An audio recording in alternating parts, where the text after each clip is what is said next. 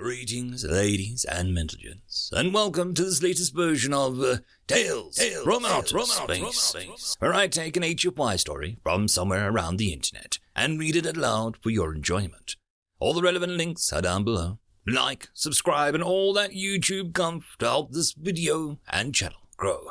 Anyways, as always, I hope that you enjoy. I would like to give a quick thanks to our Tier 5 channel members and patrons. Fallen Angel, Buzz Killington. Thank you again. Now on to the story. Silver Lining, written by LG Father Anthracite. There was no way that this was gonna go unnoticed. The specimens had escaped. They had passed by a high galaxy class 12 planet as they took the long way around from port to port, hoping to avoid the notices of the tax collectors and other pirates. The captain decided to do a specimen run and collect some samples for sale to the collectors to augment the profit of this rather longer supply run. Quessel had been tasked with care and feeding of the specimens. He put small samples of vegetation and some biopsied pieces of various animals taken while they were under sedation into the nutritional analyzer. The analyzer had generated pellets of concentrated nutrients. Gressel put piles of them in the cages and scattered some on top of the soil containing plants, as per the unit's instructions, including water as well. When he came back to check on the samples at the end of his shift, he found one of the cages broken open, and the second that looked as though someone had intentionally opened it. Both were now empty. Gressel thought for a moment and decided that he would report it to the captain. When asked how this happened, Gressel claimed that someone had opened one cage, and presumably the escaped sample tore open the second cage and ate whatever was inside. The captain, hardly believing Quessel's story, had him thrown into the brig until an investigation could be completed. This would spare Quessel the exhausting and terrifying ordeal as the rest of his crewmates. The rest of the crew were alerted, and weapons were distributed. Patrols hunted around the ship, looking for the escaped creature. There were reports coming from the patrols that seemed to conflict, some saying the creatures were bipedal and mostly hairless, others saying they were hairy quadrupeds. Some said tail, some said no tail, pointy ears, round flat ears.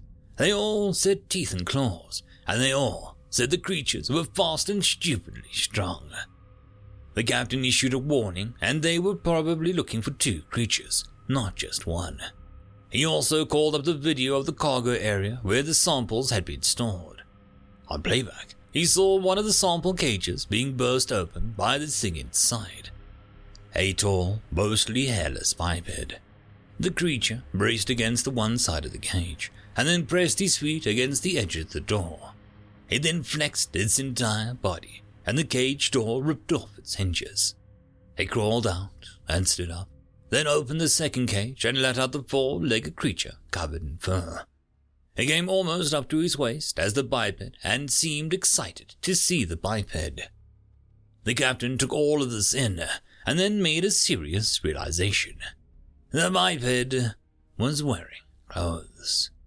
They had purposely avoided clearly inhabited areas of the planet and taken their samples from a forested area.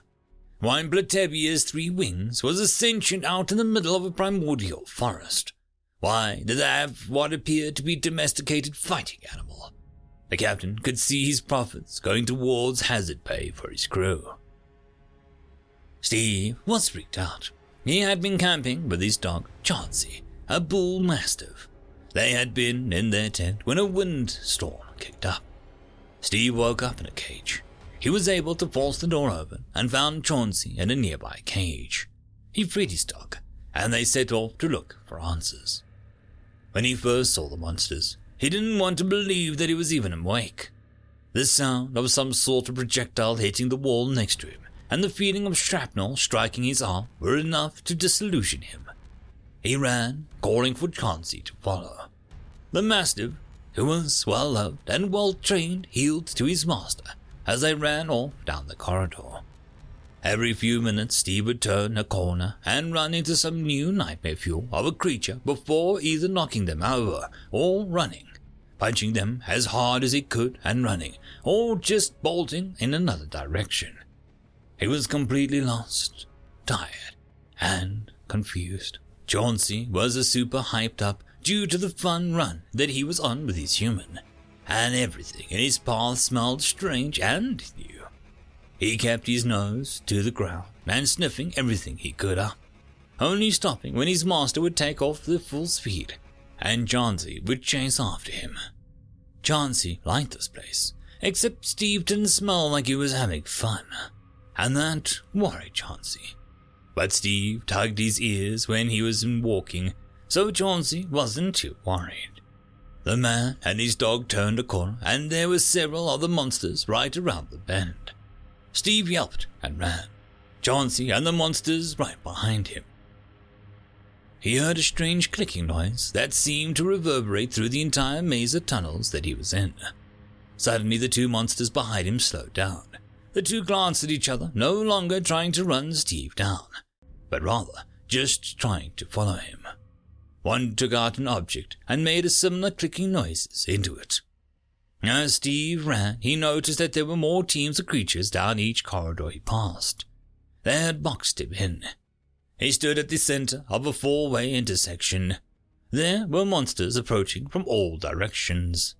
Beer squids and blobs, and Jesus, was that a sharkman? Giant lizards and ginormous ostrich chicken hybrid. Steve was standing in the corridor with his hands balled into fists, waiting for one of the monsters to get too close. After several minutes, none had gotten too close, but they didn't leave anywhere for him to run either. Finally, one monster, sort of a fish head with long legs and arms growing out of his bottom, came through the crowd and laid a device on the floor. The creature held a similar item and indicated that Steve should hold the device in his hand. Steve pointed at it and told Chauncey to fetch.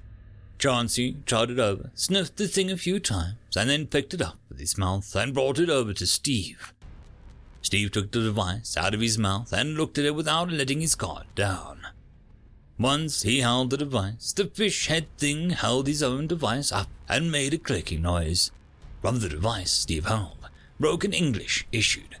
We mean you no harm. Gather samples, unpopulated error. Taken, mistake. Steve stared at the thing in his hand for a moment and then up to the fish head monster. Where am I? he asked. On ship, space vessel. Where are you taking me? Steve asked. Home. Turned back when realized mistake. It's not legal. The fishman's clicking got translated into more broken English. How long? Steve asked. Two cycles. We take to room. The creature waved and the wall nightmare creature swung back to open a path. Steve followed the creature down a few tunnels until they arrived at a door. It slid open and the fish head pointed inside. Steve looked in and saw a small room with what appeared to be a giant beanbag bed. He stepped in, calling Chauncey after him. Bring water, nutrient pellets soon. Please stay, Fishhead said. The door slid closed. Steve sat on the beanbag chair. He hadn't had much choice but to comply. Hopefully, the thing was telling the truth. Chauncey climbed up onto the beanbag chair with Steve and curled up next to him. Steve started to rub Chauncey's absent-mindedly, using the hand with which he held the device. Chauncey, old buddy, so glad you were with me. The device started to make odd noises. Chauncey perked up and made a few growls and barks. Chauncey glad that Steve with me too, the device said. End of story. And that, my friends, concludes this video. I hope that you enjoyed, and if you do, please consider supporting the author, even by popping over and leaving a thumbs up or a nice comment, just to show your appreciation for the story. However, if you wish to support this channel, there are links down below which will help immensely. I will see you all in the next one, and until then, I hope that you have a fantastic day. Cheers.